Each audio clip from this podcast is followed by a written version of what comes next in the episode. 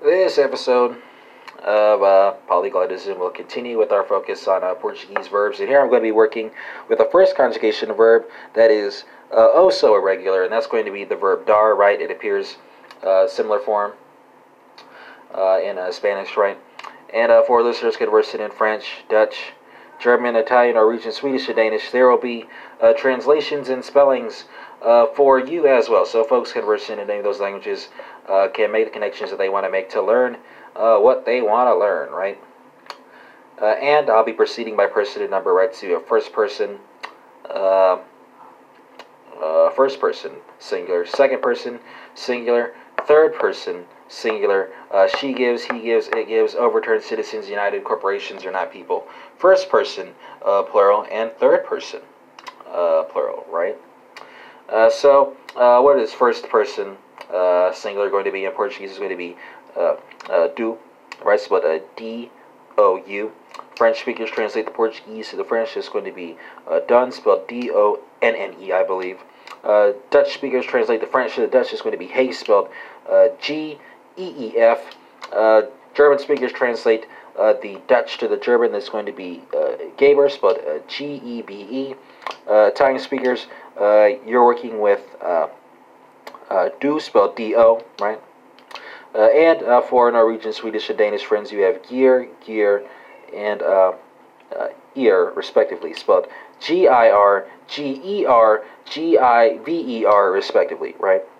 And that's the first and last time that you'll be getting um, the spellings from me, but you will be giving, you will be getting uh, the pronunciation again and again uh, to hammer home uh, some of the concepts, right?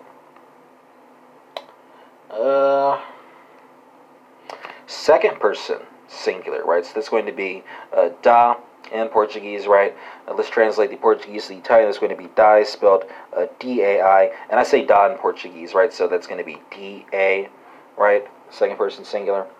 Um, French second person singular, right? So it's going to be uh, done again, spelled D O N N E S. Um, uh, Dutch speakers. Let's translate uh, the French to the Dutch. It's going to be uh, spelled G E E F T. German speakers translate the Dutch to the German. It's going to be Gift, spelled G I B S T, right? So the, the, the stem is changing up. I, I, I had to look that up, by the way. Uh, Italian speakers uh, translate. Uh, I already did, I think I already did Italian, so that's die. That's die, right? Spelled D A I. And for our Norwegian, Swedish, and Danish friends, we're working with gear, gear, and ear, respectively, right? Uh, third person singular. So she gives, he gives, it gives, overturned Citizens United. Uh, Portuguese speakers, you have da, spelled D A, right? Um, French speakers translate the Portuguese to the French you're going to be working with. Uh, uh, done again, spelled D O N N E. Um, Dutch speakers translate the French to the Dutch is going to be Heeft again, spelled G E E F T. Uh, German speakers translate uh, the Dutch to the German is going to be uh, Gibt, spelled G I B T. Changing up, the, the stem is changing up. Italian speakers translate the uh, German to the Italian is going to be Da, spelled D A. And for our Swedish, Norwegian, and Danish friends, you have gear, gear, and ear, respectively. Uh, first person plural. So it's going to be damos in Portuguese, spelled D A M O S. Ah. Italian speakers translate the Portuguese to the Italian. It's going to be diamo, spelled D I A M O. Uh, French speakers translate uh, the Italian to the French. It's going to be uh, donant, spelled D O N N O N T, I believe. I had to double check me.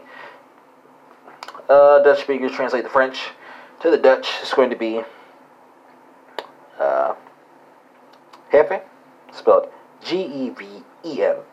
Not sure. Not sure I got the pronunciation right. Pretty sure the infinitive is right. And for our German folks, you're also working with an infinitive, right? So this is going to be uh, Geben, spelled G E B E N.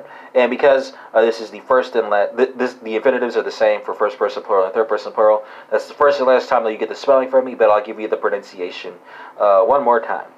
Uh, Italian speakers translate the German to the Italian. This is going to be, uh, no, I already, I already did Italian, huh? Uh, so, uh, Swedish, Norwegian, and Danish, uh, folks, you have gear, gear, and ear, respectively.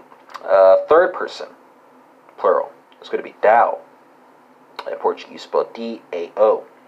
Uh, Italian speaker, I'm sorry, French speakers translate the Portuguese to the French. It's going to be Donnet, spelled D O N N E N T.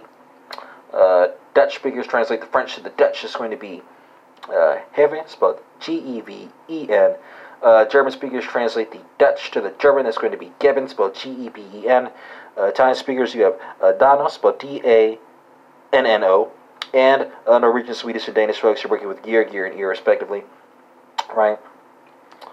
And, you know, uh, I'd say that I give you the Spanish, right? And it, it, it's a regular, man. It's a regular. So you got doy, das, da, damos, uh, don, right? I had to double check. Had to double check because you don't, because you can't just like you know put the endings up on there. And that concludes this episode of uh, polyglotism with uh, focus on the irregular verb, Portuguese verb dar, right? Cognate with the Spanish version, uh, and uh, we had comparisons to Spanish, French, Dutch, German, Italian, Norwegian, Swedish, and Danish.